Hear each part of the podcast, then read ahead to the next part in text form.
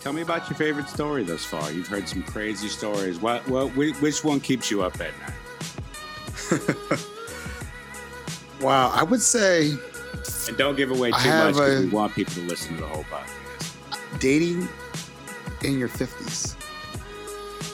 That podcast, actually, we have three of them.